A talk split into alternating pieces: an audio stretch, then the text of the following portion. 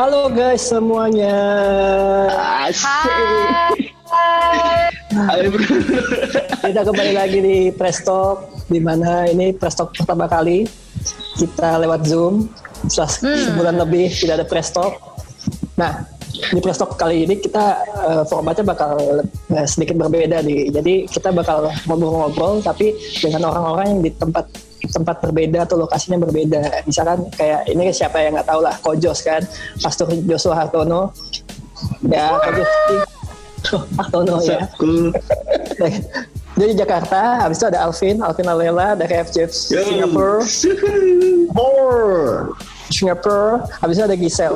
Gisel FJ Jakarta tapi lagi balik pulang kampung di Medan. ya. Nah, jadi kita bakal ngomongin yang namanya jet lag. Jet lagnya tuh bukan dalam artian tempatnya jauh atau tempatnya apa waktunya yang berbeda, tapi ini jet lagnya lebih ke arah kan biasanya kita tuh ibadahnya tuh live offline. Hmm, nah, benar. sekarang tuh kan eh, ganti jadi online nih.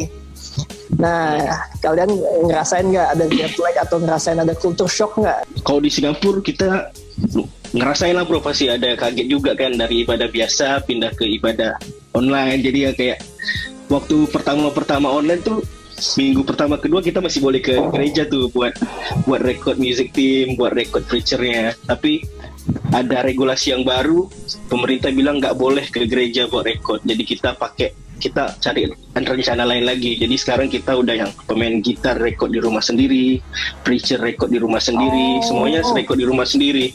Terus Oh. digabungin, kita kirim ke satu orang buat satu orang ini edit semuanya. Jadi kom disambungin jadi satu service. Jadi gitu. Gila. Lebih Kalau- kerjasama lah. Gila, jadi itu nggak boleh, udah nggak boleh sama sekali eh, berkumpul Iya, gitu bro. udah. Nggak boleh Udah nggak boleh ke gereja, iya. berarti beda banget sama Langsung. Jakarta ya. Kalau Jakarta kok, kalau Jos kan kalau Um, awal-awal sih awal-awal kita um, kita semuanya du, ya kita sampai sekarang dua online service lah ya. Cuman um, kita menjaga banget yang namanya um, jarak gitu. Kalau sebelum PSBB keluar kita lumayan tuh uh, syuting yang beberapa syuting ti- dua episode pertama waktu Gisel juga pelayanan di sana kita ini tuh buat 20 people di sana. Um, tapi tetap di dalam dalam kondisi yang um, terjaga.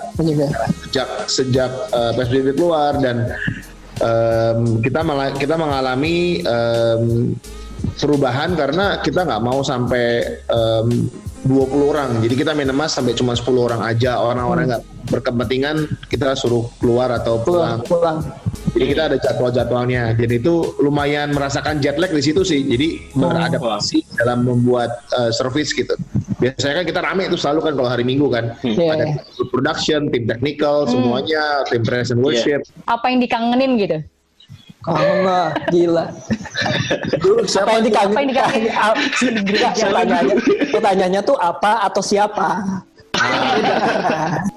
Kalau gue kangennya sih lebih ke arah ketemu orangnya lah ya, ngumpulnya gitu kayak misalnya bener tadi si Gisel kan kayak ngumpulnya apa eh, sama orang-orangnya, habis itu kangen gue kangen banget di belakang drum sih kayak lu tau kan kayak pemandangan di belakang drum tuh kayak main drum habis itu nyembah dengan orang-orang setim tuh kayak ngelihatnya tuh kan itu pemandangan yang sangat-sangat luar biasa lah setiap kali Ya. pelayanan tuh kangen itu aja sih kangen hal-hal seperti itu gitu. Habis itu kangen juga tempo tempo tempo gitu. Asik. MD ya MD ya. MD MD ngingetin biasa. tempo ya. Mm-mm.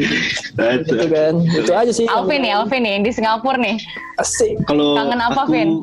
Kalau aku kangen ini ketemu orang, kangen dat bangun pagi-pagi jam 5 pagi udah bangun buat mandi ya kan kangen tidur pakai jeans sudah mau pakai sneakers jadi besok pagi gak usah telat kan? Kenapa? Kenapa? Ya gak telat sih asal Iya aku kan? Kalau kalau hari Sabtu nggak bisa tidur, udah jam 3, jam 4, wah aku nggak bisa tidur, mandi aja, mandi ya kan. Udah habis mandi pakai jeans, pakai sneakers, bajunya digantung tuh. Nah habis itu tidur aja pelan-pelan kan, pelan sebentar. Jadi pas bangun langsung pakai baju, cabut kayak gitu, udah pakai sneakers kan. Nah, Iya. kasih lah kojos, nih. kojos gimana kojos? ngelihat apa ya lihat dengan mata kepala sendiri orang dijamah sama Tuhan gitu Wah. Eh, kita kita kan kalau baptism kan semuanya kan kita di gereja jadi during the service jadi ngelihat orang dibaptis secara live pas kita lagi eh, dengerin firman Wah iya iya benar-benar. pokoknya Iya. eh, ngeliatin itu tuh eh, ya itu yang kita kan sekarang online kan jadi ada kita nggak bisa melihat apa yang terjadi walaupun gue percaya pasti ada pasti banyak orang yang diberkati melalui online service Amin, amin. Eh, tapi untuk kita ngelihat itu I think it's very rewarding gitu. Eh, mungkin gue nanya kali ya ada hal apa yang kalian suka ada hal apa yang kalian nggak suka dalam online service? Kalau online service yang aku nggak suka ya, eh, ya itu. Misalnya ketemu pas pulang dari eh, pas di gerejanya kan dari mulai ketemu sama Asher deh kayak halo gitu. Itu udah kayak vibe-nya tuh udah enak banget gitu loh. Apalagi kan aku ya di kosan ya di rumah kalau di Jakarta kan sendiri gitu ya. Jadi pas ketemu orang kan seneng banget kan. Kayak oh dari service dari ke atas ketemu teman-teman eh, pelayanan bareng gitu ya. Nyembah bareng. Apalagi kalau misalnya ada kayak kesalahan sendiri pas pelayanan itu kayak nggak mungkin terjadi di online service sukanya ya pasti ya semuanya gampang ya tinggal klik di YouTube udah bisa nonton bareng keluarga gitu Hmm. bisa sendiri di kamar juga enak banget Hmm. gitu loh. Mau doa sendiri mau catat-catat sendiri sih ya oke gitu banget. Ngomongin nggak suka sama nggak suka nih gue baru kayak ganti Eh, cara kalian beradaptasi dengan keadaan inilah. Maksudnya kan ini tuh kayak benar-benar tiba-tiba kan. Kayak semuanya terjadi tuh cepat gitu dan Hmm. apa sih apa sih adaptasi yang kalian lakukan untuk biar tetap ngejalanin ini dengan segala macam hal yang terjadi gitu untuk beradaptasi dengan? Buat gue ada ada tiga fase. Untuk dua minggu pertama begitu di rumah gue shutdown completely. Jadi nggak pusing dengan apa yang terjadi gitu. Jadi setelah dua minggu itu lewat gue mencoba untuk push diri gue sendiri untuk bisa eh, menjalankan hidup as normal gitu. Jadi gue bikin short term goals. Fase kedua itu gue push myself gitu mau memberanikan untuk eh, step beyond my comfort zone gitu. sebenarnya nggak comfort nggak comfortable sih. Sampai masuk kepada sekarang di mana kok jadi banyak banget yang gue kerjain ya gitu. Walaupun di rumah dari melek sampai tidur tuh waktunya habis gitu Nah sekarang gue masuk ke fase 3 di mana gue harus memilih, tapi gue harus mulai pinter akan apa yang gue mesti lakukan. Gitu. beradaptasi ya yang tadinya tuh jarang lah ya buka laptop paling kayak cuman buat browsing-browsing. Sekarang semuanya serba di laptop kan? Misalnya kayak mau eh, ngajar kids gitu ya eh, dulu mah tinggal ngajar kids aja langsung muka sama ketemu muka gitu anak-anak. Sekarang kayak mesti bikin video. Oke mau ngomong apa?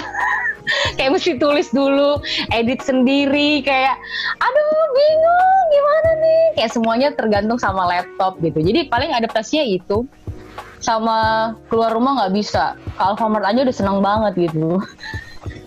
Gue tutup eh, obrolan kita ini dengan eh, statement bahwa beradaptasi itu penting. Setuju gak sih? Kayak pasti banyak hal yang kita kangenin lah. Kangenin yang Hmm. dari yang lalu-lalu gitu. Kayak kapan ini beres semuanya. Dan kita kayak berharap bahwa semuanya akan terjadi Yes. akan baik seperti dulu lagi. Tapi hal yang paling penting gue yakin Tuhan kasih kita skill beradaptasi yang tinggi bagi manusia tuh eh, untuk bisa move on dari kehidupannya dari satu ke satu gitu dari fase satu ke fase berikutnya gitu. Sehingga di dalam setiap fase tuh ada beradaptasi kita bisa beradaptasi. Nah maksud gue bukan juga adaptasinya tuh ngomongin soal masalah kita nggak jadi nggak punya jati diri gitu loh.